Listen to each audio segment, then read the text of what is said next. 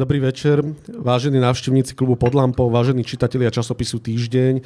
Vítam vás na ďalšej diskusii blížny Michala Oláha, v ktorej budeme hovoriť o príchode jednej z najvplyvnejších osobností súčasnosti, nielen kresťanského, ale aj civilného sveta, o príchode pápeža Františka na Slovensko o príchode muža, ktorého si radi prisvojujú nielen katolíci, ale aj protestanti a s čím sa občas rád stretávam, tak dokonca aj ateisti.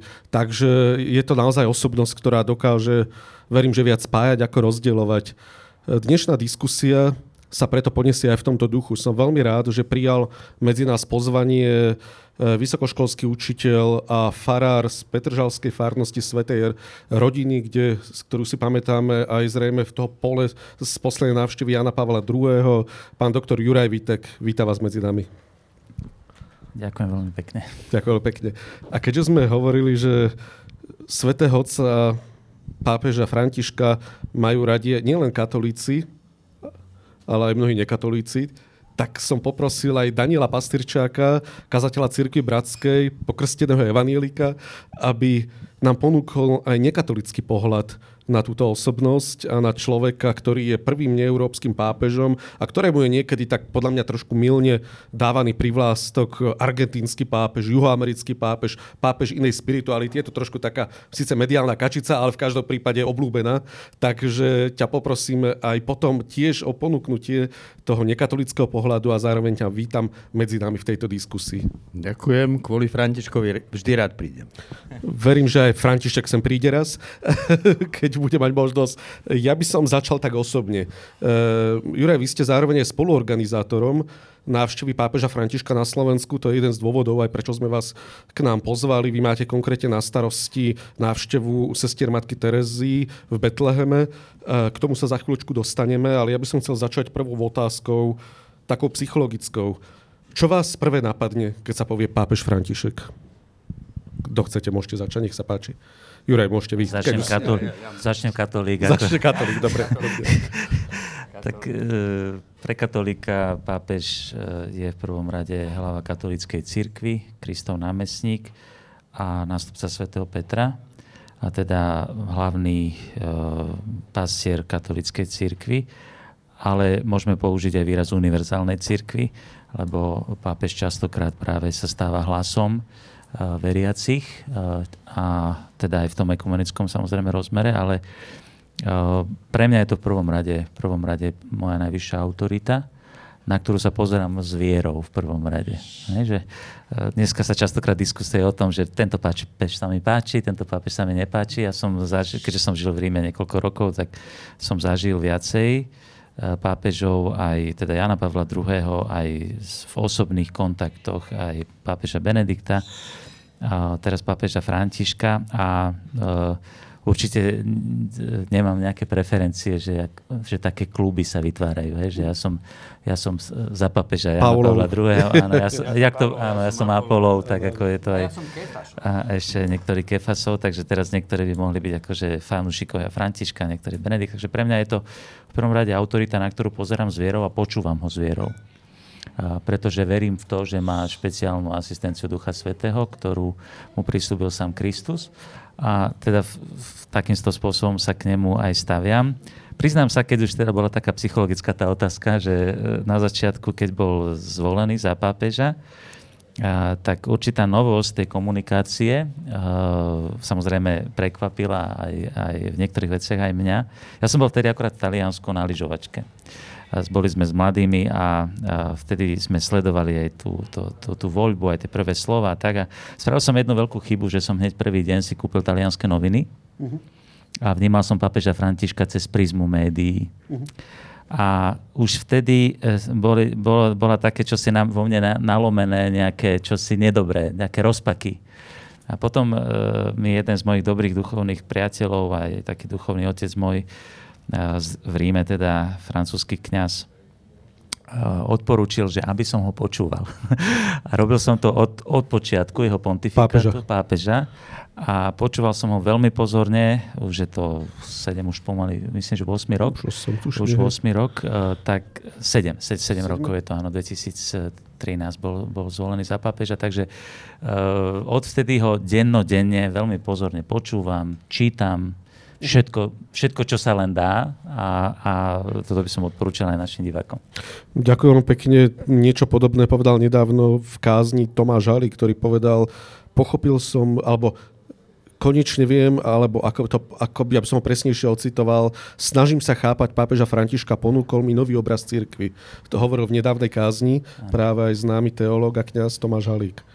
Hej. Je to takéto niečo aj u vás? Uh, u mňa je to uh, nie obraz novej cirkvi, u mňa je to obraz tej istej cirkvi v ústavičnej obnove. No, možno som sa nepresne vyjadril, ale, ale rozumiem, však to, ja nechcem polemizovať s s otcom Halíkom, ale samozrejme však ja, ja to teda vidím takto, lebo však takýmto spôsobom aj druhý vatikánsky koncil hovorí, že, že církev je sancta semper et, sem, et semper simul reformanda, čiže ona je sveta, ale ona sa ústavične reformuje. Lebo sa častokrát hovorí o reformách ano. a teraz akože pápež František začal reformy. On nezačal, uh, tie reformy sú 2000 rokov v podstate ústavičnou v cirkvi. By som povedal, že to je jej spôsob života. Že ona sa musí ústavične reformovať. Ale e, to, čo by som povedal, že objavil, ja som, čo som objavil u papeža Františka, je uh, úžasná kontinuita s, s, tým, s tým, čo církev žije v podstate od čas druhého vatikánskeho koncilu cez všetkých pápežov. Uh-huh. Ale najmä, najmä som, uh, by som povedal, že chcem, chcem to povedať, že um, pápež František, uh, keď ho počúvam, tak mám pred ním rešpekt, pretože keď ho čítam, uvedomujem si, v čom všetkom sa musím obrátiť. Uh-huh. Áno, a jak mi to povedal raz jeden, jeden kňaz, uh, ktorého si veľmi vážim, už zomrel, ale on mi vždy hovoril, že mám na stoliku, nočnom stoliku nasledovanie Krista od Tomáša Kempenského, ale tak sa ho bojím otvoriť, pretože to je jak s Evangeliom, že je to, je to ústavičné zrkadlo a teda, tá, bo keď sa hovorí o cirkvi, že sa musí reformovať, tak e, samozrejme začína sa to v srdci každého jedného člena cirkvi. Daniel, ty si práve z reformovanej cirkvi, nemyslím to teraz názvom, ale si z cirkvi bratskej, ktorá je aj následkom reformácie. E, čo ťa prvé napadne, keď sa povie pápež František? No ja poviem, čo ma prvé napadlo, keď bol zvolený, lebo ma pozvali do teatrojky vtedy ako nekatolického pozorovateľa a keď sa on zjavil na tom balkóne s tým Bongiorno, ale nie to, že povedal Bongiorno a... Po, Bonasera. Bon, bonasera, hej. Bonasera. A ešte požiadal vlastne ľudí, aby sa o neho modlili, ale to je jeho vyžarovanie.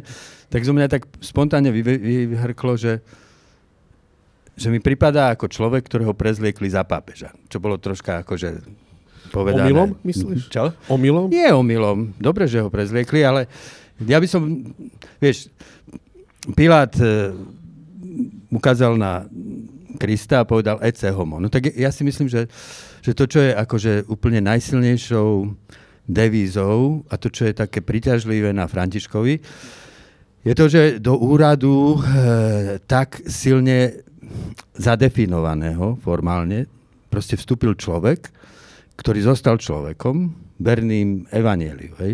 Pretože evanílium je hlavne o kultivovaní našej hlbokej ľudskosti. A takže na mňa vlastne pápež František proste pôsobí práve týmto. Myslím si, že musím povedať, že ja som tu vlastne ako teda nekatolický e, človek a keď budem čokoľvek o pápežovi hovoriť, tak samozrejme to sú moje dojmy z toho, ako ho vnímam, keď čítam, čo hovorí, keď počúvam, čo robí, ako, ho, ako vystupuje, aké gestá robí. A samozrejme, keď je niekto pápežom, tak je to strašne symbolická figúra. Hej? Čiže celý svet sa k nemu obracia premienta si na ňo, projektuje si, toto je psychologicky a projektuje si nejaké svoje predstavy, či už negatívne alebo pozitívne. Nikto z nás tejto projekcii neunikne. No, lenže František je zároveň ešte veľmi autentický, čiže vždy prekvapí veľmi nečakanou reakciou, čiže o to viac priťahuje strašne veľa projekcií zo všetkých strán. Na jednej strane akože nadšených alebo veľmi kritických a sklamaných, A také zrejme bude aj všetko, čo ja poviem o, o Františkovi. No, Prepač, Daniel, on no. povedal, že katolícky boh neexistuje, tak nemusíš mať, Jasné. nemusíš mať no, nejaký problém. To, to je jeden z výrokov pápeža Františka. V tej, v tej relácii e, padla taká otázka, že, že to ešte Jan Pavol, keď bol zvolený, vraj položil otázku, že, že aký by mal byť pápež, aby ho mohli za reprezentanta kresťanstva považovať všetky církvy. Hej. No tak mi položili túto otázku. Ja som vtedy povedal, že no tak eh, to by musel byť pápež, ktorý by bol naozaj katolícky. To znamená univerzálny. To znamená, že by to bol pápež, ktorý by e, formuloval a žil otvorenú, univerzálnu, teda ekumenickú teológiu. No a keď som to povedal, tak som ani netušil, že pre mňa aspoň v histórii František toto je akože prvý pápež, o ktorom sa to dá povedať úplne. Že ja som párkrát povedal, že František je môj prvý pápež. Hej?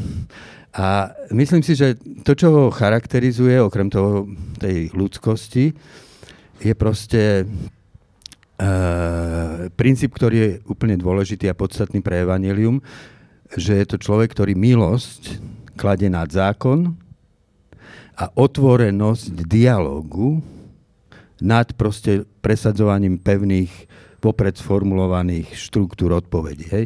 Je otvorený dialog a je ochotný v dialogu vstupovať do vzťahov, v ktorých spolu hľadáme pravdu. Hm, keď si tak narýchlo počítam vzhľadom na tvoj vek, ty si zažil štyroch pápežov, dobre si to, dobre odrátavam tvoj vek? No, myslím, že áno, myslím, zhruba, že áno, pápežov, áno. Toto je tvoj štvrtý, alebo a kde piatý? Ale ja som si bol intenzívne vedomý Jana Pavla, potom uh, Benedikta. No, a, chvíľočku. Tak hej. Je to.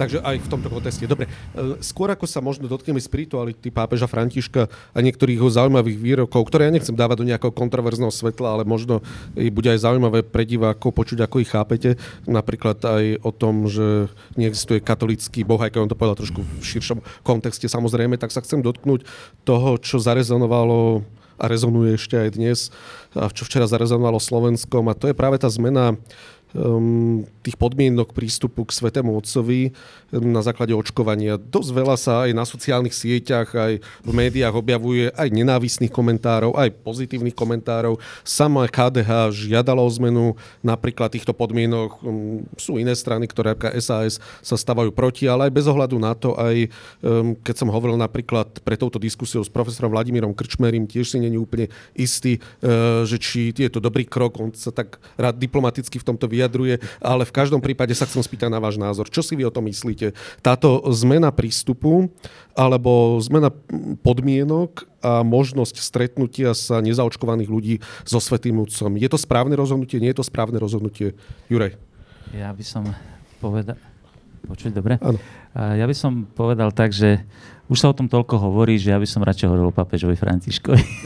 Dobre, ale to znie alibisticky. Biskup, takže... biskupy, biskupy to pekne povedali v pasterskom liste teraz nedávno, že ale váš osobný tých, názor. tých diskusí je strašne veľa. Samozrejme, a viete, aby som tak povedal, že tých, tých pohľadov na to, ako by to mohlo byť, je tak strašne veľa, a, že nech by, nech by sa to urobilo čokoľvek, by bolo vždy, vždy by bol niekto nespokojný, ale... No pa, pardon, že to je tak, že už boli stanovené podmienky a sa zmenili. Skôr ide o tú zmenu. Áno, tak e, tá zmena zase to urobil štát a ťažko sa k tomu vyjadrovať, pretože uh, myslím, že tá, ten princíp e, je priateľný, pretože ten princíp, na základe ktorého to zmenili, že zrovnoprávnili vlastne iný druh takýchto podujatí, aby to malo rovnaké podmienky. Uh-huh. Takže tá, pre mňa je tá, tá argumentácia validná, je, je má, má svoju logiku, eh, ale môžeme do nekonečna diskutovať o tom, teda, lebo napríklad z tohto pohľadu je to, je to rozumné rozhodnutie. E, z iného pohľadu, a to už je pohľad, na ktorý sa necítim byť odborníkom, to je ten epidemiologický, do akej miery e, to môže byť nebezpečné alebo podobne, e, to už je skutočne otázka na epidemiologov. Ja sa, ja sa tam zverujem tomu, že teda je to v súlade teda epidemiologovia proti tomu teda oficiálne teda, nie, lebo, lebo to je podľa platných pravidiel, čiže to neprotirečí žiadnemu. Pýtam sa na váš osobný názor, takže, preto, ako preto, to vnímate. Preto by som povedal len tak, že ja v tomto nevidím ani základný problém, problém, lebo mám trošku, ja som to preto povedal nealibisticky, uh-huh. ale preto, lebo my namiesto toho, aby sme sa uh, tie týždne prípravy na, na papeža na pápežovú návštevu pripravovali tak, že ho počúvame, hovoríme o ňom, o jeho pohľade na život, my stále hovoríme len o očkovaní.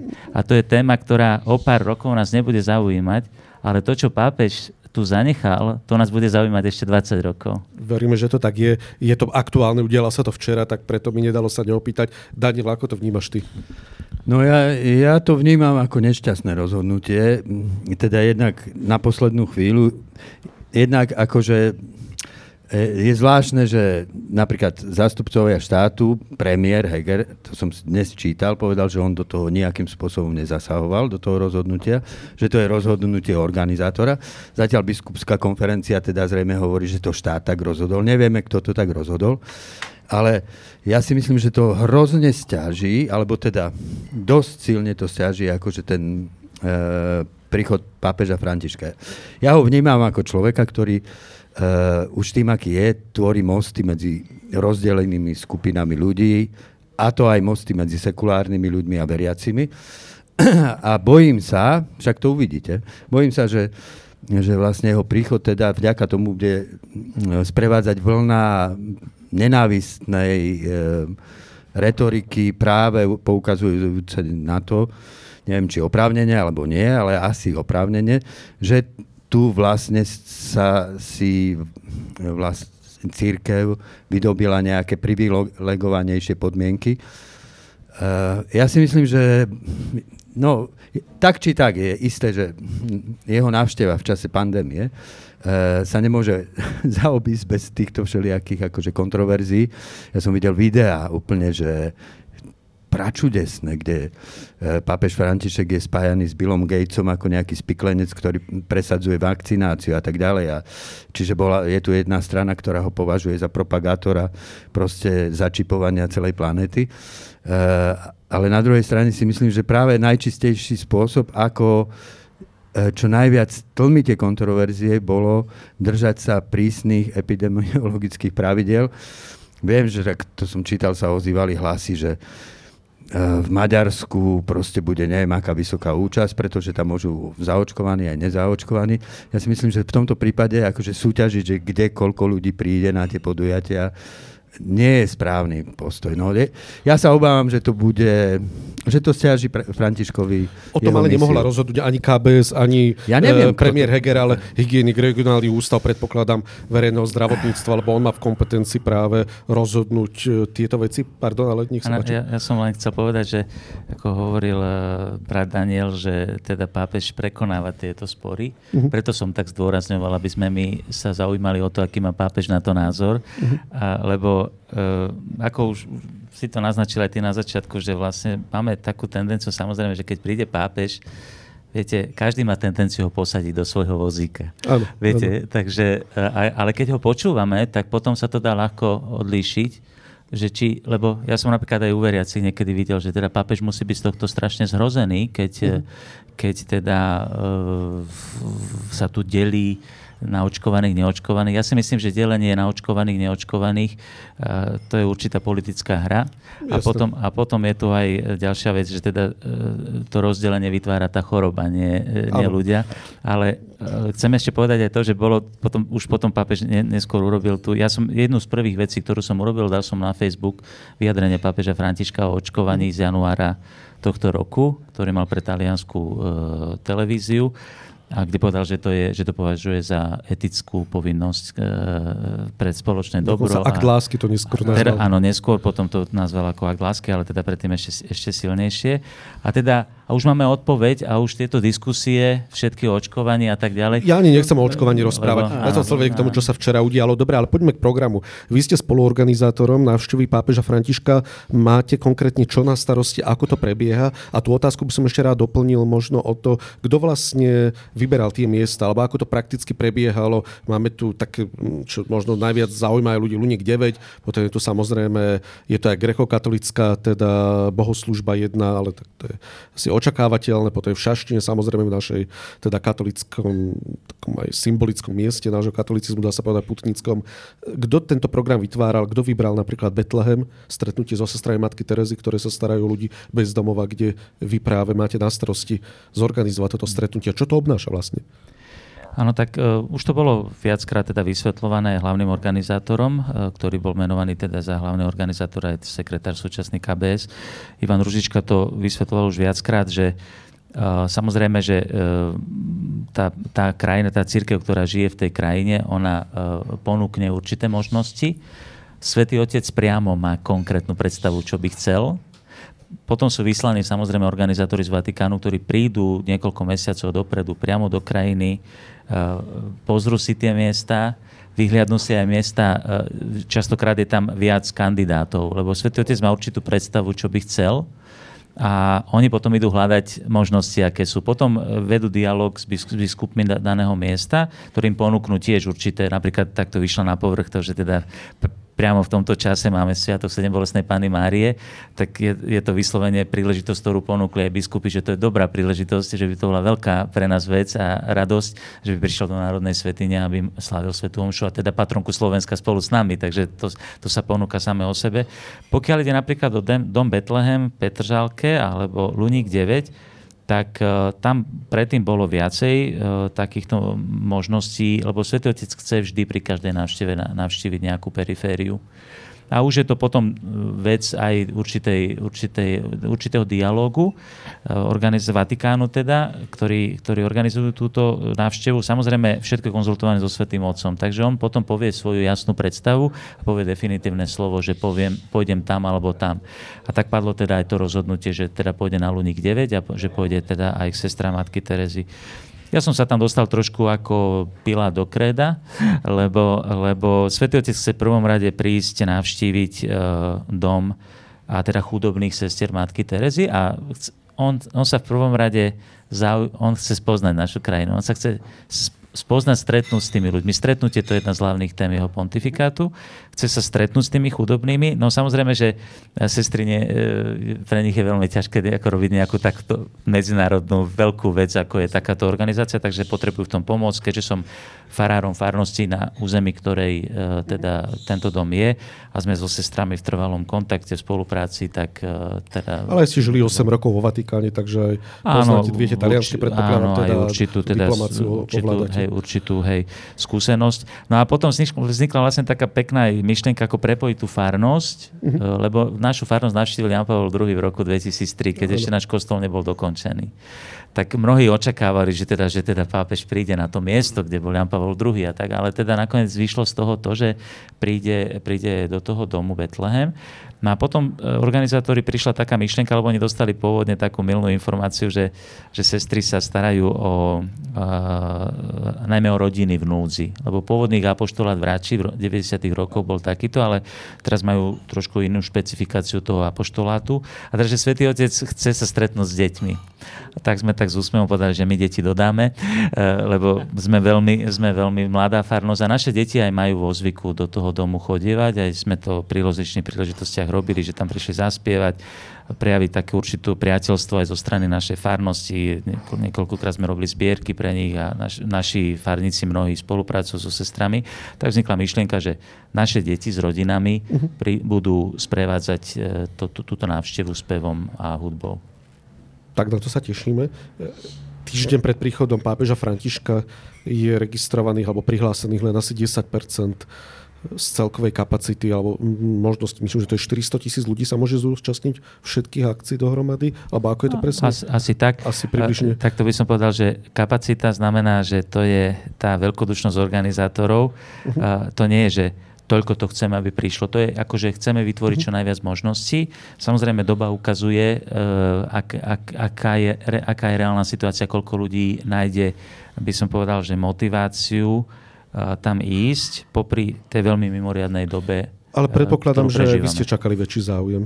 A z toho nechcem robiť žiadne, žiaden škandál, ale všetci sme ho prirodzene predpokladali, Mož, že sa viac ako 40 Ja to neviem povedať za druhých. Ja sa priznám, že ja som nerátal nejaké počty, lebo vzhľadom na, keďže som pastorácia, vidím, ak, s čím sa ľudia boria, uh-huh. tak e, žijú ľudia v obavách. Už len keď máme, napríklad mnohí aj v mojej farnosti majú predsa len obavy v mojej farnosti je veľmi veľa ľudí, ktorí už boli chorí na mhm. COVID.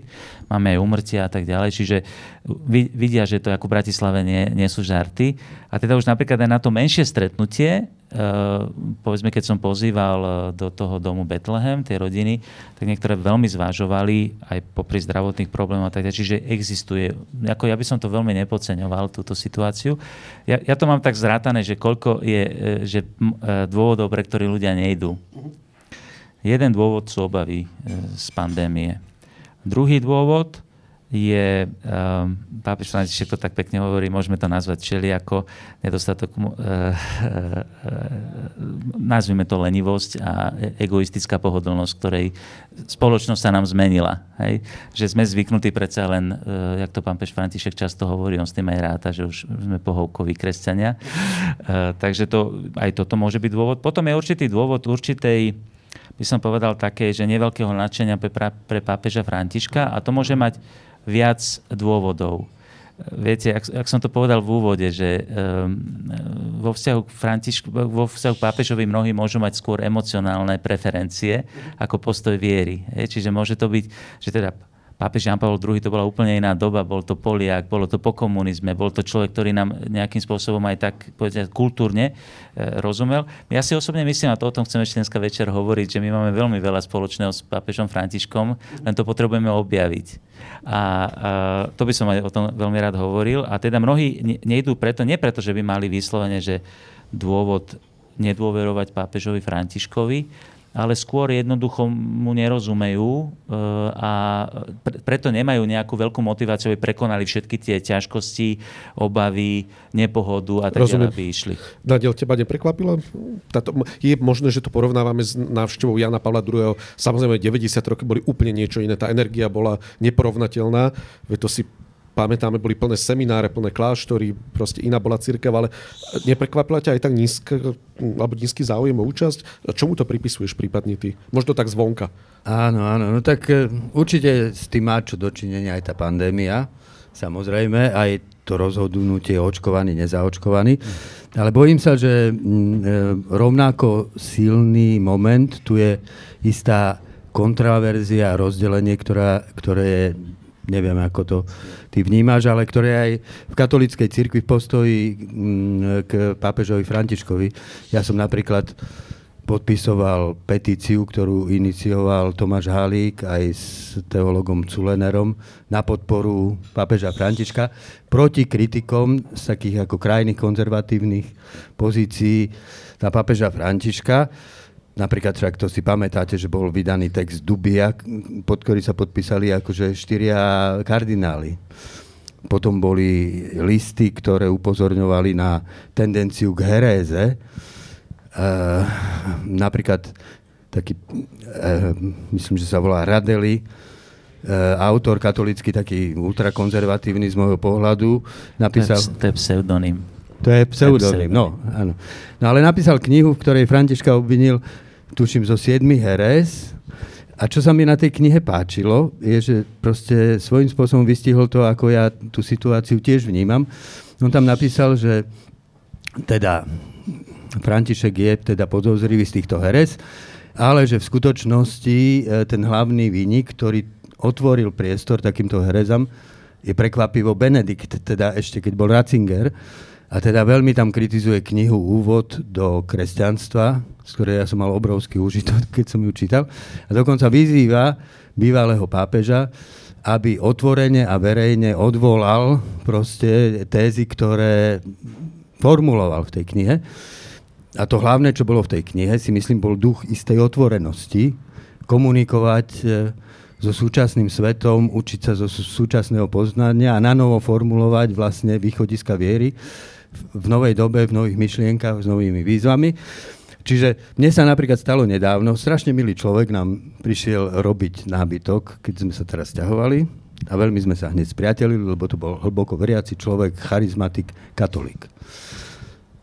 No a ja som sa začal e, veľmi pozitívne o Františkovi vyjadrovať, on, on zrazu tak stuhol. A vyšlo z neho, ja už neviem presne čo, ale niečo podobné tomu, že to je antikrist. Čiže ja si myslím, že v laickej verejnosti akože sa fakt dlhodobo akože v istej časti dokonca veľmi vrúcných veriacich vytvára tento obraz Františka. Ja si myslím, že napríklad aj hnutie brata Kufu k tomu prispelo.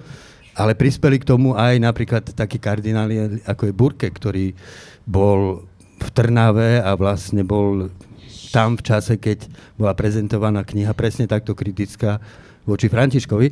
Čiže ja by som nepodceňoval tento obrovský vplyv. Slovenský veriaci je tra- tradičný katolík a stačí malá kvapka a veľmi rýchlo, akože ja si myslím, že Slovensko tak strašne potrebuje tú Františkovú misiu. Hneď dám slovo. Obidva ste spomenuli istý takú ako keby opozíciu voči Františkovi. Je pravda, že od jeho pontifikátu keďže mám veľa priateľov kňazov, chodíme na pivo, chodíme všeli kde, tak som sa od jeho vymenovania sa pár mesiacov potom stretávam s takým zvláštnym fenoménom, s ktorým som sa nikdy predtým nestretol. A to je, že prechádzajú Františka mlčaním. Hej? Hej, a niekedy aj mlčanie je hlasné. Hej? Teda keď sa majú jeho niektoré vyjadrenia, encykliky mm, citovať, tak sa to prechádza ako keby mlčaním. Ja z toho nechcem robiť kauzu, nechcem povedať, že slovenská rímsko-katolická proti pápežovi, ale vidíme, že ty sa volal kardinál Berg napríklad, on, je, on bol pozvaný a nie Schönborn na Hanusové dni, čo tiež o niečom svedčí. E, nechcem k biskupovi Orošovi sa vyjadrovať, lebo nechcem teda e, o ňom rozprávať teraz dnes, lebo to bola samostatná téma o niektorých jeho vyjadreniach alebo tých aktivitách, ale to sa netýka dnešného stretnutia. V každom prípade aj ako keby tí, a ja sa považujem za tradicionalistu, ale ako keby tí tradicionalisti, ktorí moc neuznávajú druhý vatikánsky koncil, sú tu na Slovensku a boli ako keby proti pápežovi. Je toto hnutie, a to sa vás chcem Juraj spýtať, je toto hnutie vôbec také silné, že stojí za to o ňom rozprávať? Alebo je to skôr niečo marginálne, čo je skôr mediálne viditeľné? No určite stojí o tom rozprávať, ja o tom rozprávam už roky. Eh, dá sa povedať, že 7 rokov v televízii Lux sa snažím byť hlasom pápeža Františka a televízia Lux mi dáva samozrejme veľký priestor k tomu, aby som to robil. Prirodzene mám tam, mám, tam, mám tam aj reláciu v kontexte, ktorá v podstate vznikla eh, v tomto, lebo som sa, inšpiroval papež, papežovým e, príhovorom pre novinárov. Hovorí, že ak je dôležité jeho slova počúvať v kontexte. A o to sa usilujem a dlhodobo a nielen v televízii, ale aj v rozličných e, blogoch a podobne. Čiže častokrát sa práve vyjadrujem, aby som, aby som sa snažil Teraz snažím sa, snažím sa pomôcť e, slovenskému veriacemu porozumieť pápežovi Františkovi, lebo sú tu tieto ideológie. A, a tie ideológie nie sú len na Slovensku, oni sú aj inde. Sú samozrejme menšinové, ale sú veľmi hlasné. A v niečom tieto, napríklad táto, by sme to mohli nazvať, že pravicová, lavicová, tak sa to hovorilo, ale to je alebo progresívna, tradicionalistická. Tak to bolo aj po druhom Vatikánskom koncile. Bola, bola taká, by som povedal, opozícia voči Pavlovi VI, ktorá bola najmä v tých severských krajinách, v Holandsku, Belgicku a tak ďalej, u biskupov aj niektorých kardinálov. To bola tak progresívna, by som povedal, určitá opozícia a potom najmä po Humané víte v roku 1968 a podobne.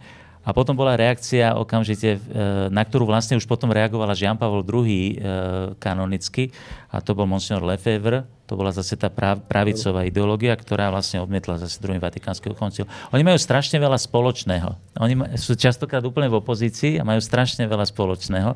No, napísal som o tom niekoľko textov. Uh-huh. A, a práve to, čo majú spoločné, je, je, by som povedal, to, že majú, vnímajú druhý Vatikánsky koncil ako začiatok novej cirkvi. Uh-huh. Akorát, že jedným sa nepáči tá nová církev uh-huh. a druhým sa moc páči. Lenže problém je v tom, že preto pápež Benedikt XVI a pápež František hovoril o hermeneutike kontinuity, že my musíme vnímať ten druhý vatikánsky koncil ako to, čo som hovoril na začiatku, že to je církev, ktorá sa ústavične reformuje, v jednote a v kontinuite s tou predchádzajúcou církvou a v ústavičnej novosti. Dobre, ale ja sa to opýtam ešte trošku jednoduchšie. Existuje tu prúd na Slovensku proti Františkovský? Ty si spomenul kardinála Berka, ale mohli by sme kardinála Saraha to, to spomínuť, alebo mohli by sme uh, kardinála Millera, alebo aj iných, teda spomínuť aj menej takých výrazných, možno aj ľudí, ktorí boli z kúry, alebo boli niektorí odvolaní, niektorí sú tam, ale v každom prípade sú to vysoko postavení členovia cirkvy. A ešte sa inak spýtam, hrozí nám schizma teda? Hrozí nám niečo takéto? Sme na pokraji toho, alebo je to len nejaká taká mediálne možno zveličenie tohto problému? Ako to vidíte vy? Uvidíme. Ja súhlasím s tým, čo hovoril Daniel, pretože to vidím reálne v cirkvi samozrejme a s týmito kňazmi e, sme častokrát aj v, konfr- v konfrontácii. Papež František hovorí, že konflikt treba prijať a snažiť sa ho prekonať niečím vyšším. Snaži- teda je potrebné vždy sa snažiť porozumieť tomu, aké citlivosti títo ľudia majú a v čom sa cítia byť ohrození. To je strašne dôležité porozumieť tomu. Že nikdy e, pápež František je úplne proti tomu, aby sme vytvárali strany.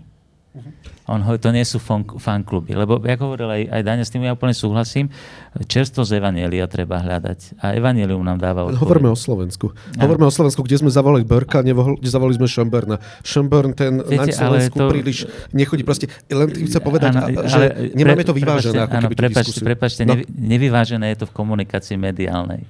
Pretože Šeber má u nás každý týždeň článok v týždni. Áno, ka, no, čiže e, a sú aj iní kardináli, napríklad pán arcibiskup sa pravidelne stretá, bolo niekoľko e, európskych stretnutí biskupov v Bratislave. O tom sa nepísalo. E, skoro, skoro vôbec o tom, lebo sú určité také, by som povedal, že zaujímavosti mediálne, ktoré sa stále, to sú také kliše, ktoré sa stále opakujú. Áno, bol to kardinál Berg, Kardinál Berg má určitý, určitý postoj, e, o ktorom teda vieme. Sú to štyria kardináli a na svete je teraz asi 6 tisíc biskupov. Takže môžeme to povedať, že je to, že je to okrajová záležitosť, ktorá v cirkvi vždy bola. Keď zoberieme napríklad prvý vatikánsky koncil, tak po, po prvom vatikánskom koncile bola skupina katolíkov, ktorí to neprijali, ten prvý vatikánsky koncil a stali sa z nich starokatolíci. Dnes je to menšinová nejaká skupina, ktorá sa dokonca aj určitým spôsobom otrhla od cirkvy je to menšinová, e, ktorá ide potom do takého určitého... Jasne. Mm. Takže hrozí nám alebo nehrozí nám nejaká schizma. Ak je to také menšinové, kľudne to príjmam. Ja nechcem to škandalizovať. Ide len o to, že či ten prúd je taký silný, že nám hrozí v katolíckej cirkvi e, práve v odpore voči Františkovi nejaká schizma. Či to takto cítite? Tá schizma, tá schizma tu už je, pretože monsignor, Lefe, monsignor Lefebvre je v schizme. Áno. A títo ľudia, títo ľudia e, boli v menšine teraz po, uh, v týchto rokoch je zaujímavé, že mnohí, ktorí sú v jednote s katolickou církvou, koketujú s týmto uh, lefevrianským postojom, schizmatickým. Lenže oni vedia, že by sa dostali, keď sa dostali mimo prúd, ako ste povedali, tak zaniknú. Že každý, kto ide mimo prúd, tak no, postupne čo preto sa, vždycky je to tak, že každý sa snaží, uh, ne, by som povedal, že ísť, pápež František, on to napríklad často hovorí, že nikdy nie je spoza církev.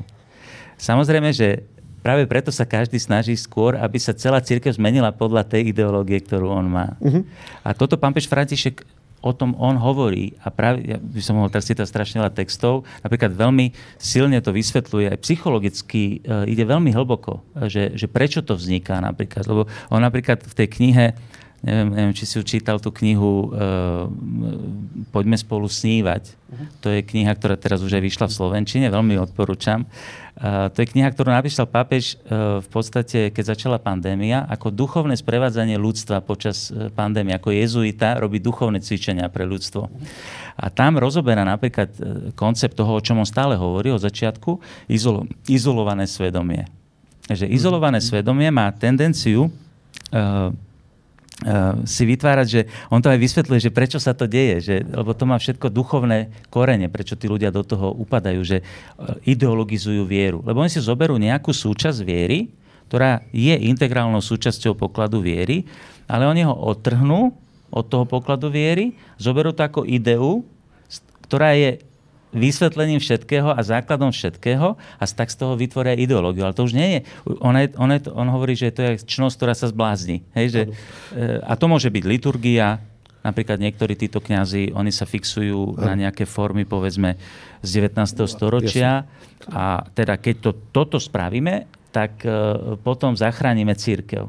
Ale my musíme porozumieť tomu aj v cirkvi, aj biskupy sa nad tým zamýšľajú, pretože samozrejme títo kňazi ich e, vidia ako, ako určitý problém, pretože to, to nie, to, oni nie idú s církvou a snažia sa im pomôcť. A, a treba porozumieť tomu, že prečo to prichádza. Prichádza to preto, lebo zažívame určitú bezradnosť zo sekularizovaného sveta, ktorému nerozumieme a to je práve vec, ktorú už druhý vatikánsky koncil otvoril. To je tá otvorenosť tomu modernému svetu a my musíme na novo uveriť, že evanelium má stále čo povedať modernému svetu a nezatvárať sa do určitých, eh, by som povedal, falošných istôt a bezpečia, že napríklad ja keď budem určitým spôsobom slúžiť Svetu Omšu, keď budem prijímať do úst a klačať pri Svetom príjmaní, tak tým zachránim vieru. to je určitý psychologický moment, ktorý si myslia, že takýmto spôsobom sa to zachráni.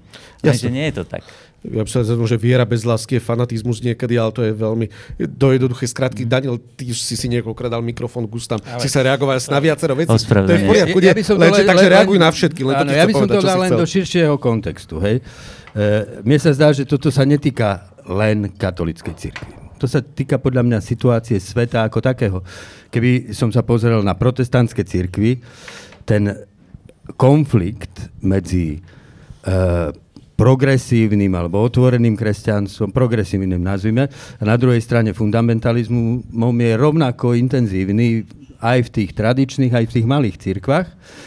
A keby sme sa poselili na sekulárnu spoločnosť alebo na politickú spoločnosť, no však v čom žijeme? Žijeme vlastne, celý západ žije rozdelený do dvoch takmer e, rovnako veľkých táborov, tzv. konzervatívcov a pro, progresívcov, ktorí nedokážu počúvať jeden druhého, dokážu sa len zo seba vysmievať alebo sa odsudzovať.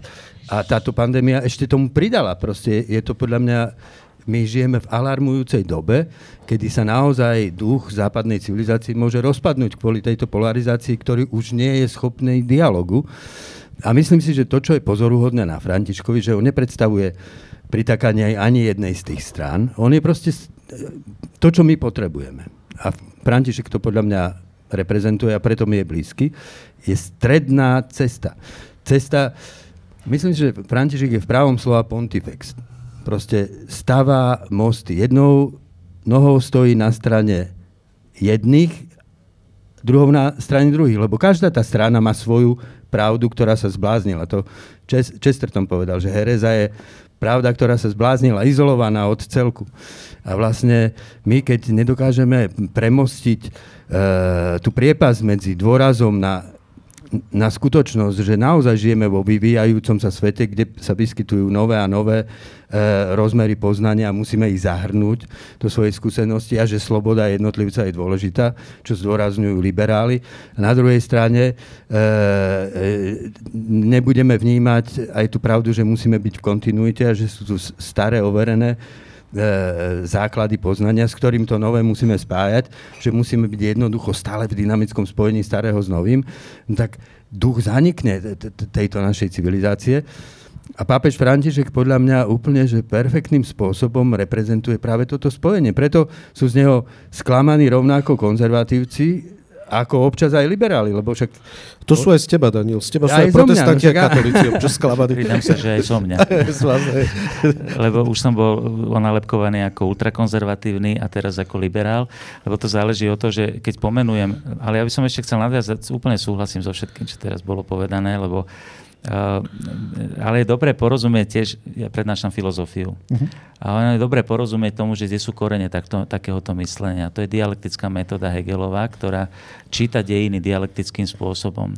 Že sú protichodné uh, strany. A, a pápež z vychádza, František. Práve, že on odmieta. On ju odmieta, pretože na, tejto, na, týchto, na tejto dialektickej metóde bol, bol postavená akože e, vývoj spoločnosti na strete dvoch opozičných strán. Uh-huh. Na mhm. tomto potom, toto potom prebral aj komunizmus, že, mu, že musia byť dve triedy, ktoré bojujú uh-huh. a je, máme proletariát, máme uh, buržoáziu a musí z toho byť vládnoci proletariát. Hej? Uh-huh. Čiže oni sa musia, revolúciou sa musia stretnúť, musia bojovať hej? a potom príde niečo nové. A toto, je aj, aj, toto sa prenieslo aj do politiky. Máme opozíciu, máme koalíciu. Keď, keď koalícia povie, e, že tráva je zelená, tak musí protirečiť opozícia, lebo to je jej, jej úloha. Čiže uniká napríklad z politiky spoločné dobro. Uh-huh. Ide, to je, áno, aj otázka pravdy, lebo, lebo, tam, lebo tam potom ide o, o zápas nejakých síl. A toto sa zaujímavé, e, ten talianský filozof e, Gramsci, on to v podstate vlastne prerobil, lebo predtým napríklad počas prvej polovice 20. storočia to bol boj bolševizmu a proti čer- červenému diablovi ano. sa postavili záchrancovia. A to bol Mussolini a Hitler. Ano. A teraz katolíci napríklad, alebo kresťania, teraz si mali akože vybrať strany. Jasne. Hej? No bohužiaľ, no niektorí si vybrali tú stranu, že mali takú, išli až tak ďaleko, že povedali, že Hitlera treba, treba podporovať, lebo on je, je kladivo na, na červeného diabla. Lenže problém je v tom, že kresťan nemá, ísť, on nemá si vybrať stranu ideologickú, a, ku ktorej sa pridá a proti ktorej bojuje. Pre neho musí byť evanielium, to, čo následuje. Ja keď sa pýtu, a toto chcem povedať, že Gramsci to vlastne túto dialektiku potom premenil na kultúrnu vojnu. Že sú progresívci a konzervatívci. Keď mňa niekto napríklad škatulkuje ako konzervatívneho kňaza, tak som to vždy odmietal. Ja aj túto terminológiu odmietam. Církev ju nikdy nepoužívala a pápež František ju úplne odmieta. Samozrejme, ale si všimnite mediálne čítanie diania v cirkvi, však to už dnes večer niekoľkokrát zaznelo, že to je zápas progresívnych, konzervatívnych síl. Pápež František hovorí, tu, my tu nemáme strany. Tu je Ježiš, ktorého nasledujeme. Samozrejme, že sú, sú určité tendencie, ktoré zdôrazňuje, povedzme, to závisí od toho konkrétneho biskupa, v akom prostredí žije, že môže zdôrazňovať v prvom rade otvorenosť dialog, pretože žije vo veľmi sekularizovanom svete.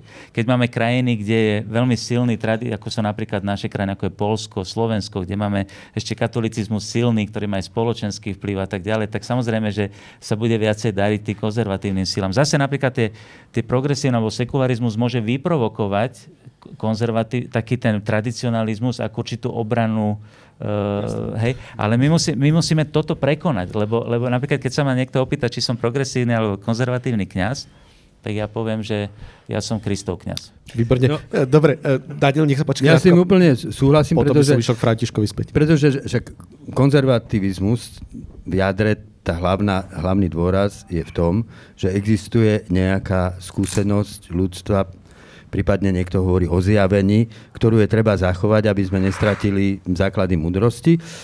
Progresívny hovorí, že však ale sa vyvíjame a stále sa ukazujú nové a nové veci, ktoré poznávame.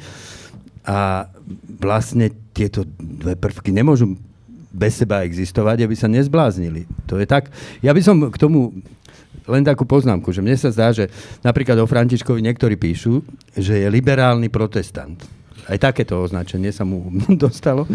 A e, ja si myslím, že František, keď, som, ke, keď som o ňom roz, rozmýšľal, tak on je najbližšie, keď sa vrátime do t- teda, e, toho 15. storočia a, a toho veľkého rozkolu, Takže mne sa zdá, že František ani nie je typom osobnosti, ale svojím postojem na, najbližšie Erasmovi ro, Rotterdamskému. Erasmus Rotterdamský, ktorý sa nepridal ani na jednu stranu. A dokonca v tej knihe o slobodnej vôli píše Luterovi aj pápežovej strane, že keď sa budete držať pevných tvrdení o veciach, o ktorých nemôžeme mať žiadnu konečnú istotu, uvidíte, že sa si budete vedieť odpovedať iba smrťou. Čo sa aj stalo. A myslím si, že e, o Erasmovi sa hovorí, že je, je, jeho teológia bola skeptickou ortodoxiou. Skeptická ortodoxia znamená, že je tu ortodoxia ako jadro viery, ktorou, z ktorej vyrasta moje myslenie, ale je otvorené. Otvorené a stále sa interpretuje na novo v nových výzvach, či už morálnych, e, vedeckého poznania, filozofického poznania. A myslím si, že ten stred, ktorý dnes prebieha svetom a prebieha všetkými církavami a prebieha aj medzi sekulárnymi ľuďmi, je proste medzi uzavretým a otvoreným systémom. Uzavretý systém viery a myslenia, proste chce mať svoju pravdu, vlastniť ju definitívne raz a navždy v sformulovaných akože formuláciách. Otvorený systém vstupuje do dialogu, nie že by zrádzal to, čo pozná, čomu verí, ale vstupuje s tým do dialogu, aby sa v tom dialogu ro- rozvíjal a rozširoval a vytváral komunikáciu s tým druhým a tým obohacoval tú pravdu, ktorá stále rastie. Ďakujem, obidva ste filozofovia telom aj dušovať, aj vzdelaním, ale chcel by som sa vrátiť k jednej téme v krátkosti, ktorá hovorí nám o motívoch e, príchodu pápeža Františka. O tom sme už aj my aj tu veľa rozprávali s Jozefom Kyselicom, alebo s Ferkom Mikloškom, alebo s Robertom Bezákom. E, pápež sám hovoril, že chce navštíviť aj e, teda najprv menšie krajiny, ale práve tento týždeň sa pre časopis Týždeň vyjadril Marek Gorkovák, alebo Karol Moravčík, alebo Karel Satori, keď som im túto otázku položil položil, e, tak inak trošičku. Oni hovoria o tom, že v podstate zhodne, že pápež František vníma stredo-východoeurópsku církev alebo túto našu postkomunistickú církev ako církev, ktorá je trošku uzavretá voči jeho krokom, ktorá častokrát sa nepridáva na stranu napríklad synodálnej cesty, a ktorá, ale to, to, to moc není zrozumiteľné pre širšiu verejnosť, ale ktorá je, kde sú naši biskupy častokrát taký skôr rozkolísaný alebo neistý. Citujem teraz týchto troch kňazov, ktorých som menoval, aby nebol dojem, že to je nejaká, nejaký môj výplod fantázie môže byť aj toto motivom príchodu pápeža Františka, že chce ako keby východoeurópsku církev alebo túto stredoeurópsku postkomunistickú církev na čele s biskupmi, s vami kňazmi, s nami laikmi, ako keby vtiahnuť do ako keby svojho procesu obnovy církvy? Daniel, začni. Mne sa, to, mne sa e, úplne, mám pocit, že to, čo si povedal, ako keby vyjadrilo pocity, ktoré ja som ešte nemal sformulované. Ale neviem, či sa pamätá, že po zvolení Františka prví e, odporcovia, alebo tí, ktorí vyjadrili nevôľu, bola e, Polská biskupská konferencia. Polsko, ktoré je tak silne tradične katolická krajina, a na ktorú ja sa s takou bolestou dívam, ako, vieš, počas komunizmu ten katolicizmus tam zohrával úplne že úžasnú takú obrodu, hej, aj, aj v kultúrnom živote, že aj vo filmoch, v hudbe, ten vplyv ako duchovný bol silný a pozitívny. A to, čo sa vlastne stalo za ten, za ten čas, ako, ktorý uplynul, viedol vlastne k istej degenerácii toho katolicizmu poviem to, že na Lebočskej hore, keď som videl, ako, že oni tam urobili teraz takú, ja som to nazval, že 5-minútová kalvária, ale to je dvojminútová. Proste cestičku, kde sú takto vedľa seba nasekané kaplnky, dosť gíčové aj z architektonického, aj zo sochárskeho hľadiska. Keď som to povedal akože Petrovi Milčakovi, on si pozrel fotky, hovorí, za tým sú určite Poliaci. Hovorí, že tým je tá krajina zamorená. A ja si myslím, že mne sa zdá úplne pravdepodobné, keď si predstavím Františka, ako sa díva vlastne na tú církev z toho svojho pohľadu, že vidí, že tak tuto je na jednej strane, že ako keby silný prameň viery, ale je akože hrozne, uh, neviem nájsť správne slovo, možno je, že má tendenciu degenerovať do takej uzavretosti a povrchnosti vlastne. Až takej, že folklóru by som povedal. Uh-huh. Juraj? Áno, ja s, tým, ja s tým súhlasím a už sa dostávame k tej téme, o ktorej by som chcel hovoriť. Ja to som veľmi Začite, rád. lebo za chvíľu skončíme. Áno, ale nemôžem, nemôžem ešte nereagovať na to, čo hovoril uh, Daniel o tom, že teda to nové a staré, že aby sme porozumeli tomu, že alebo katolík spozorne, keď sa povie, že hľadáme pravdu, lebo hej, že teda, že pravda je zjavená. Lenže tu je veľký problém, spočíva v tom, a to je napríklad úplne ústredné e, posolstvo pápeža Františka, ale aj pápeža Benedikta, lebo ono cituje Benediktovú vetu z jeho encykliky Deus Caritas Est, ktorá je nosná, skutočne do, do úmoru, a síce, že na počiatku toho, že je niekto kresťan, nie je idea, lebo my by sme ho chceli uh, tú pravdu, ktorou je Kristus, lebo pravda, ktorú nesie církev, to nie je nejaký nejaká ideológia, nejaký súbor pravd. My samozrejme vyjadrujeme tú pravdu nejakým spôsobom, musíme ju nevyhnutne vyjadrovať. Tým vyjadreniam alebo článkom viery hovoríme aj dogmy, teda to sú, to sú, to sú by som povedal, že uh, vyjadrenia rozumové toho obsahu tej pravdy, ktorú zjavuje Boží syn, ale on je pravda. On povedal, ja som cesta, pravda a život. A teda na počiatku nie je idea, ani etické rozhodnutie. Keď som sa opýtal deti na detskej omši, že čo je na začiatku toho, že sme kresťania, oni povedali, že budem dobrý uh-huh. etické rozhodnutie. Nie. Na začiatku toho, že niekto kresťanom je stretnutie s osobou, s udalosťou, ktorá dáva nový horizont celému, život, celému môjmu životu a to je Ježiš Kristus, lebo On je pravda. A toto nemôžeme vtesnať uh, do toho, čo máme ústavične tendenciu ideologizovať tú vieru, lebo tam sa cítime bezpečne. Lenže tá, tá pravda je nevyčerpateľná, ktorá je v Kristovi. A Jan Skríža napríklad hovorí, že že církev už napríklad má za sebou 2000 rokov. Papež František to hovorí, že my nemáme vina z evanielium, my máme e, poznať tú tradíciu, pretože my už sme prehlbili strašne veľa hej, v mhm. církvi za tých 2000 rokov, ale on hovorí, že z tej, Jan Skríža hovorí, že z tej bane, ono má taký pekný príklad, že striebro, keď sa ťaží, že ešte sme nevyťažili ani len začiatok. A, ale, ale to bohatstvo, to je ten Kristus, ktorý je, ktorý ale je to pravda. Páni, poďme k tej, tej otázke. No. Tá cirkevno-politická motív, ktorý prečo sa títo traja kniazy vyjadrili. Áno. Karol Molavčík, Marek Gorková, Karol Satoria, poznáte ich, sú to aj teológovia, ktorí, no. ktorí cítia, že v pozadí jeho motívov okrem iných je práve vtiahnuť biskupov a kniazov do svojho procesu. Určite. Ja s týmto e, môžem súhlasiť v tom zmysle, že sú na Slovensku menšinové tendencie, ktoré mňa osobne znepokojujú ktoré sú to? To sú tie tradicionalistické, ktoré um, totiž to vyzerajú, oni, oni, na, oni nám chytajú najmä, by som povedal, že zbožných veriacich. Aj mladých. Aj mladých. A pretože to vyzerá ako, ako niečo, čo je upevnenie vo viere. Ale v skutočnosti je to niečo, čo tú vieru vnútorne rozkladá. Pápež František to vysvetľuje v Evangeliu, v Evangelii Gaudium veľmi podrobne. A teraz, ale to chcem povedať, že ale tam by som musel urobiť trošku väčší úvod, keď budete mať trošku trpezlivosť počúvať e, historický kontext toho. V krátkosti. V krátkosti skúsim.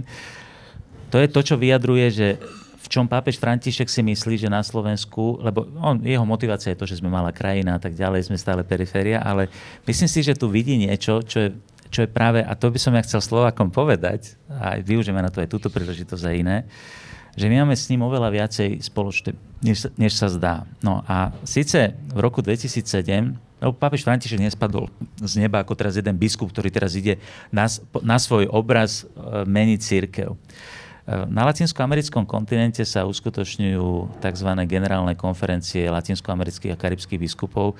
To je tak asi 5 stretnutí za storočie. To je najkatolickejší kontinent na svete. Ja skúsim dať takú otázku, že čo si myslíte, kde je najväčší úbytok, na ktorom kontinente je najväčší rast katolíkov na svete za posledné storočie? Či by ste vedeli? Rast? Najväčší rast. V Afrike, nie? V Afrike. Aj viete, koľko percent? Tisíc percent. To znamená, že na začiatku 20. storočia bolo 1 milión katolíkov, dneska je 100 miliónov katolíkov. To je najväčší, najväčší rast. A kde je najväčší úbytok katolíkov na svete? V Južnej Amerike. Presne tak. Presne tak. A, a biskupy to začali riešiť, pretože je to ale stále najkatolickejší kontinent na svete a je tam najväčší úbytok katolíkov. A, a oni, oni sa zamýšľali nad tým, že kde pak soudruzi udelali chybu. To je zaujímavá otázka. Áno, a, a, a urobili túto konferenciu, ktorá sa pripravovala niekoľko rokov. No samozrejme to nadvezuje na tie predchádzajúce. Prvá bola v Medelíne v, v, v Kolumbii, potom bola v Mexiku, bola v, na viacerých miestach. Toto bola piata generálna konferencia v roku 2007. Pápež Benedikt XVI išiel do Latinskej Ameriky, udialo sa to v Brazílii v Aparecíde a on to otvoril 13. mája roku 2007. Mal príhovor, ktorí samozrejme brali veľmi do úvahy, ale to bola, to bola prvýkrát stretnutie cirkvi, kde sa z dola išlo. To znamená, že neboli tam len biskupy, ale bola tam celá církev, eh, hnutia rozličné, lajci, kňazi a tak ďalej. Bolo to obrovské zhromaždenie skutočne, kde to vrelo, pretože tam to, jak viete, dáte všetky tie ingrediencie toho, čo sa v cirkvi žije.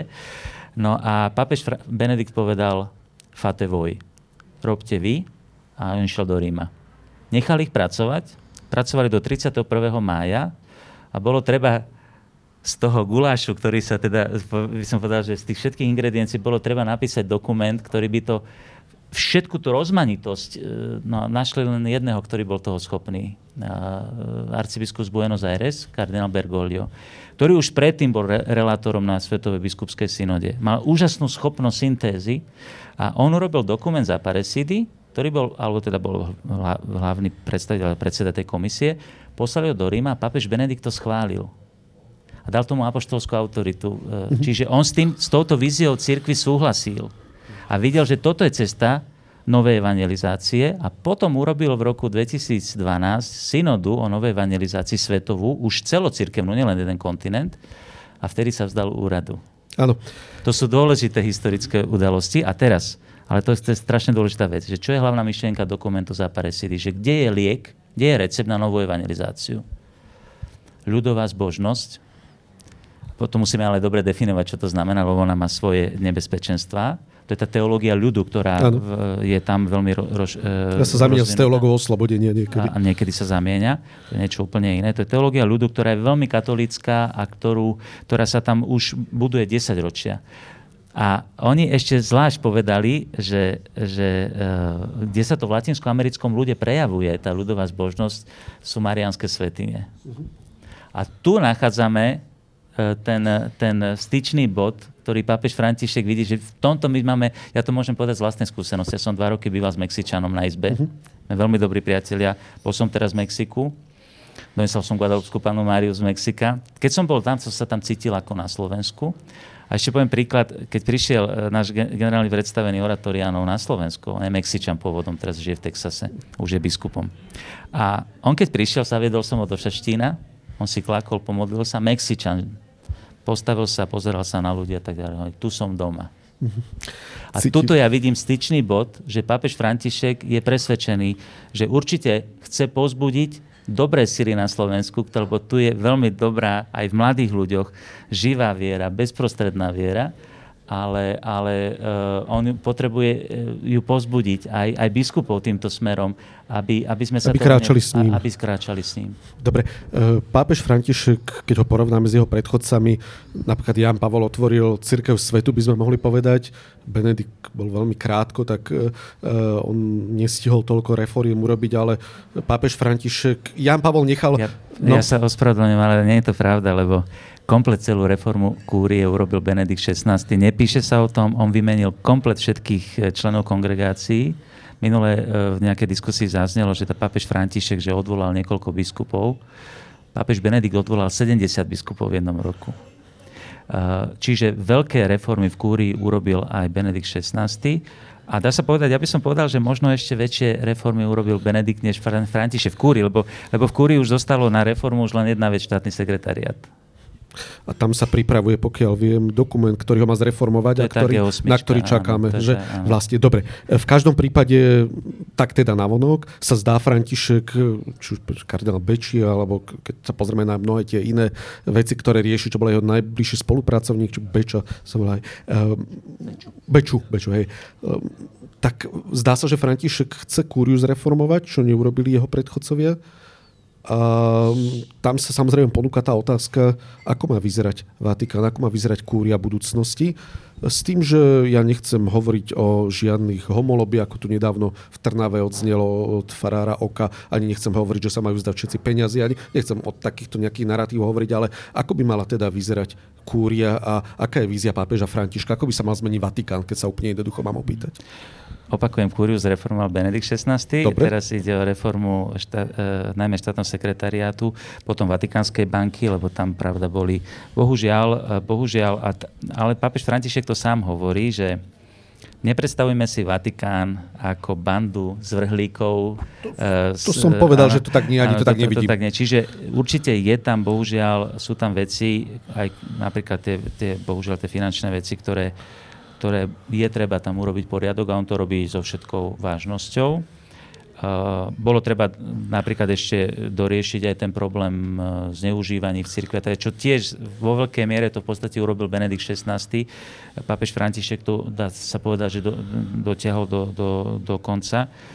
A uh, jak by mala vyzerať kúria? No tak v prvom rade napríklad uh, už sa to zase začalo na druhom Vatikánskom koncile, decentralizácia kúrie. To znamená, že nemôže byť kúria, akože by som povedal, že pár úradníkov, ktorí rozhodujú o celej univerzálnej cirkvi, pretože oni netušia, čo sa deje v Kolumbii alebo čo sa deje v Bangladeži.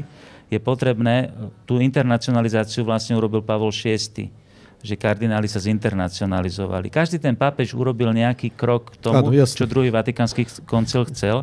Teraz vlastne pápež František v prvom rade, v prvom rade reformuje to, e, ten dokument, podľa ktorého sa má riadiť e, štátny sekretár. Dobre, ale ja budem taký ľudový.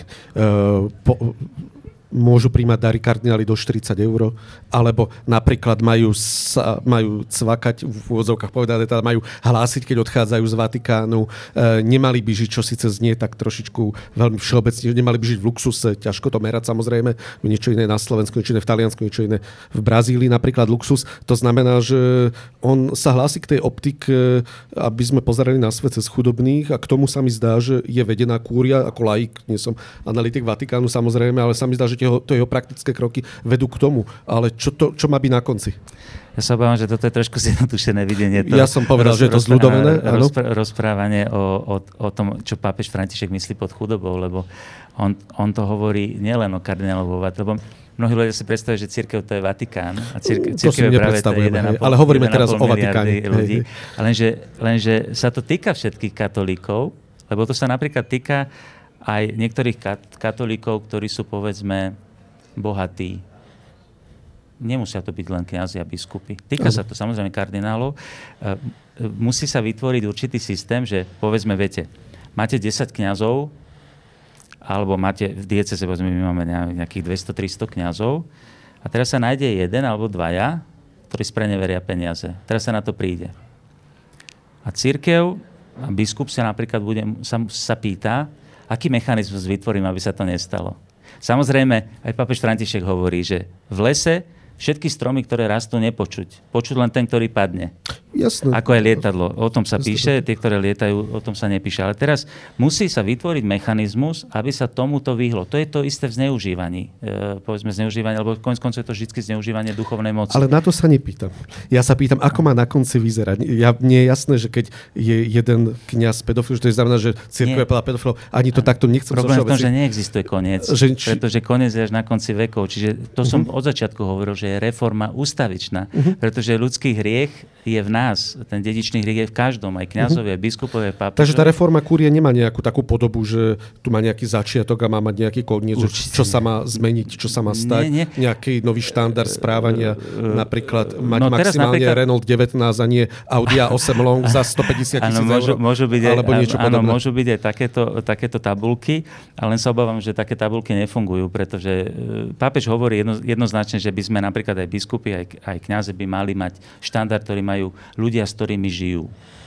To znamená... Tak to bude ešte dlhá cesta. takže, takže... Myslíte na mňa teraz napríklad? Nie, nie, nie, nie. Ja v, nemyslím na vás, ale... A na koho myslíte? V, na koho menovite myslím? No, to, to lebo to treba, viete, lebo, hovoriť, lebo, to, lebo, lebo vám sa, hovor... tu sa podsúva trošku, že teraz akože my žijeme v luxuse. Nie, nie, nie. Vy sa nezovšeobecnite. My tu máme mnohých, jak Jozef Hálko, biskup svetého života, aj vy určite, alebo aj mnohých iných, ktorí sú vynikajúci. Ja som veľmi ďaleko od takéhoto zovšeobecnenia, ale sú aj u nás kňazi, ktorí chodia na nových Mercedesoch, môžem vám povedať meno a adresu.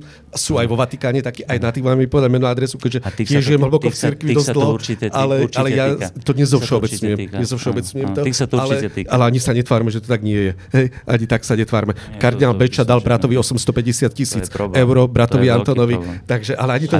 Viem aj o iných veciach. Aj o iných, aj ja. Hej, takže, eh, Daniel, ako to vidíš ty? No ja, si, ja mám pocit, že vlastne tá téma Františková chudoby e, sa týka celého sveta že to sa netýka iba katolíckej cirkvi. V podstate a súvisí aj s jeho dôrazom na ekológiu. Jednoducho my žijeme, my žijeme západná civilizácia. Pri najmenšom, ale určite už aj Čína a iné. My žijeme proste hrozne konzumne a nadpomery, bez citu voči zvyšku bytia. My proste vykoristujeme to bytie a prichádza to teraz v podobe zdvihnutého prsta tej akože klimatickej krízy a katastrofy, kto vie, do akej miery aj tie vírusy sú súčasťou niečoho, čím sme sa my už voči Zemi previnili. A keď eh, František hovorí o ekológii, tak do toho hneď za, zahrňa aj sociálnu ek- ekológiu, alebo ako to nazýva, tú, tú, ktoré sa týka človeka. Hej. Veď je strašne veľa jeho výrokov alebo preslovov, ktoré mal aj na verejných fórach, za ktorého vyhlásili za marxistu, hej? Kde, kde proste upozorňuje na to, že pre nás peniaze a proste pohyb na burze e, predstavujú viac ako ľudia umierajúci od hladu na, na chodníku. A proste človek je, s človekom sa tu narába ako s handrou, hovorí. A v tom si myslím, že oslovuje e, proste ten eti, etický nerv, dnešných ľudí veľmi výrazne. On práve tým podľa mňa oslovuje ľudí ďaleko, ďaleko za hranicami církvy aj kresťanstva. A e, ja si myslím, že to je v tom, že v, niektorých kruhoch sa proste kresťanstvo, nielen katolicizmus, kresťanstvo aj protestanti, akože stotožnili s, tak, s liberálnym kapitalizmom. Ja keď som, práve v čase, keď bol František zvolený, som bol v Boloni na knižnom veľtrhu a zúčastnil som sa na takej slávnostnej večeri istého vysoko postaveného človeka, nebudem o ňom viac hovoriť, ktorý nás hostil v úžasnej reštaurácii. A keď sme ho boli navštíviť, tak on má vlastne v tom svojom úrade, má súkromnú kaplnku a má tam niekoľko vzácných relikví. Veľmi akože má takú, túto takú tradičnú zbožnosť, katolickú. No, tak som sa osmelil, som vedľa neho sedel sa ho spýtať na Františka. On tak prežúval, dlho mlčal potom pokrutil hlavou, že on tomu nerozumie. Stále hovorí o chudobe. Ale tu nejde o to, aby sme my boli chudobní, ale aby všetci boli bohatí. Ale povedal to takým tónom, že som si, vedel, som si uvedomil, že koľko vlastne odporcov, on už v tejto chvíli, keď povedal to, čo je evanelium úplne najvlastnejšie, už v tejto chvíli má vo svojej vlastnej cirkvi a vplyvných ľudí, ktorí mu budú klásť pole, pole na pod nohy. Že časť amerického kresťanstva je proste hrozne zviazaná s takým tým tou predstavou toho zdravého kapitalizmu. A samozrejme to, že jeho... Mne sa páčilo, som čítal takú odpoveď e, Ratzingera, teda e, Benedikta, na, keď mu kladli otázku, že tak ako to je, že on bol vlastne bojoval proti Eh, komunizmu a teda tomu pre, prerozdeľovaniu štátu a tak. No a teraz František akože e, napáda nadnárodné spoločnosti a kapitál a tak ďalej.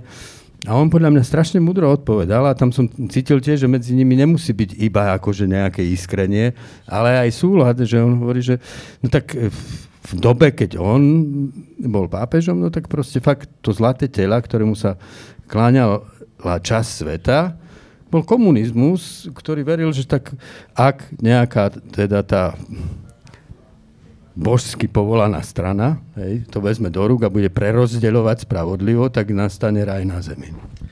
A, Posledná otázka. Dobre, a, dnes, akože, a dnes hovorí, že, že no a on sa proti tomu postavil a dnes vlastne František stojí proti inej výzve, lebo sa, tu je zase iná ideológia, ktorá hlása, že neviditeľná ruka trhu všetko vyrieši. Kasinový kapitalizmus to nazýva. Na to, na to, na, presne toto som mal na mysli, keď som, som nechcel protirečiť tomu, že teda v cirkvi bohužiaľ teda vždycky s riechom zápasiť aj, aj na najvyšších miestach a najnižších, ale to, že nezúžiť to len na to, že práve, že on tak povediať, že e, vstúpil na otlak celej našej západnej civilizácii, že, ktorá je poznačená individualizmom, ktorý ju rozkladá zvnútra.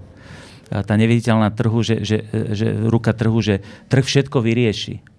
A to, ale ja som chcel doplniť ešte to, čo hovoril Daniel, že e, pápež napríklad e, hovorí v Evangelii Gaudium, že ja nechcem teraz rozoberať do dôsledkov, len chcem niektoré veci vypichnúť, ale uh-huh. že v tej, lebo treba sa držať so, direktória o sociálne, sociálnej náuky církvy. Čiže napríklad, keď čítam Deus Caritas Est Benedikta XVI, tak on hovorí presne tie isté veci, o ktorých hovorí e, František a František sa odvoláva na neho.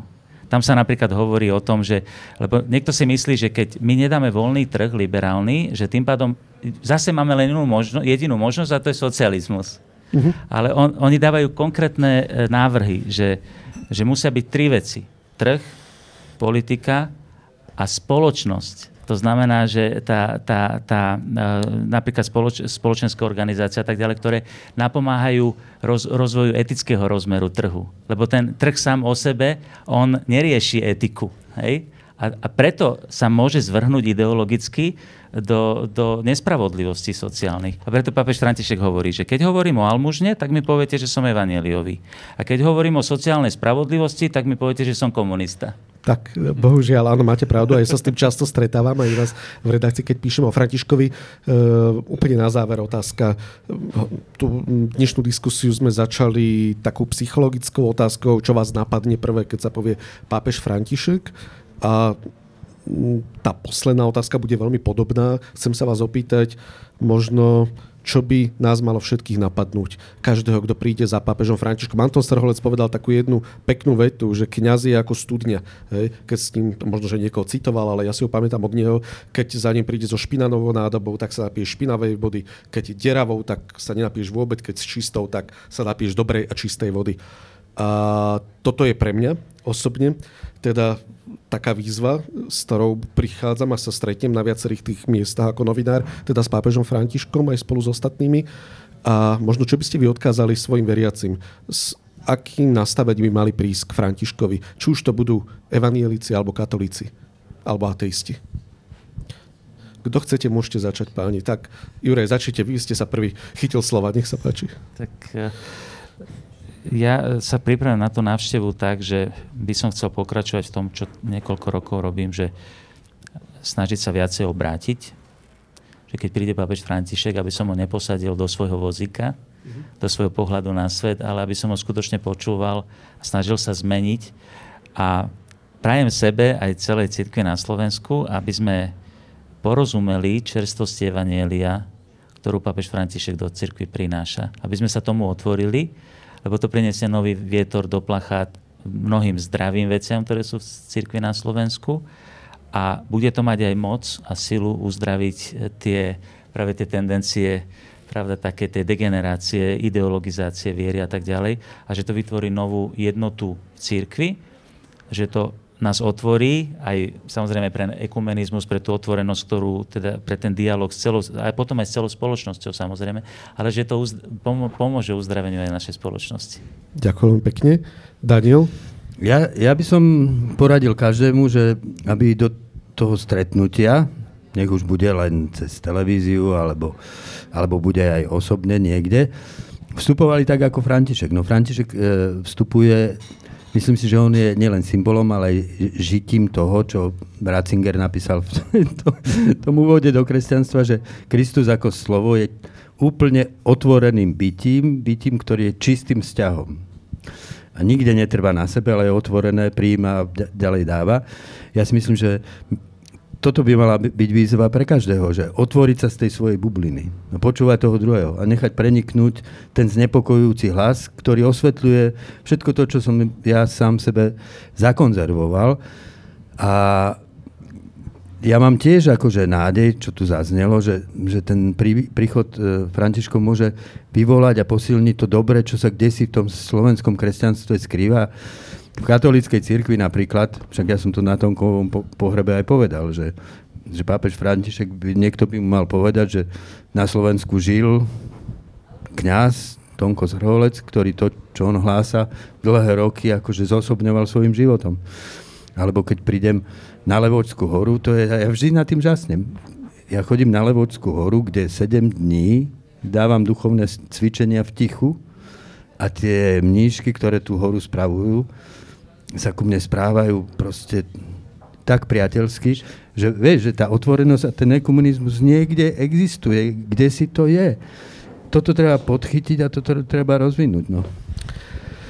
Ďakujem spisovateľovi, výtvarníkovi, kazateľovi Cirky Bratskej, eh, Danielovi Pastrčákovi za to, že si znova prišiel medzi nás. Ďakujem ti, že si vždy na nás na týždeň nájdeš čas. Rovnako ďakujem aj pánovi doktorovi Jurovi Vitekovi, vysokoškolskému učiteľovi a farárovi eh, Petržalskému, keď tak môžem familiárne vám teda funkciu prideliť a spoluorganizátorovi eh, návštevy pápeža Františka za to, že ste prišli medzi nás. Ďakujem za pozvanie. Ďakujem. A ja ďakujem. Prajem vám, aby vás teda občas nemali radi aj katolíci a evanílici a možno, že to bude znakom tej správnej cesty, keď e, vždy budete niekde v strede, tak to vám prajem. Obávam sa, že toto prianie sa ti vyplní.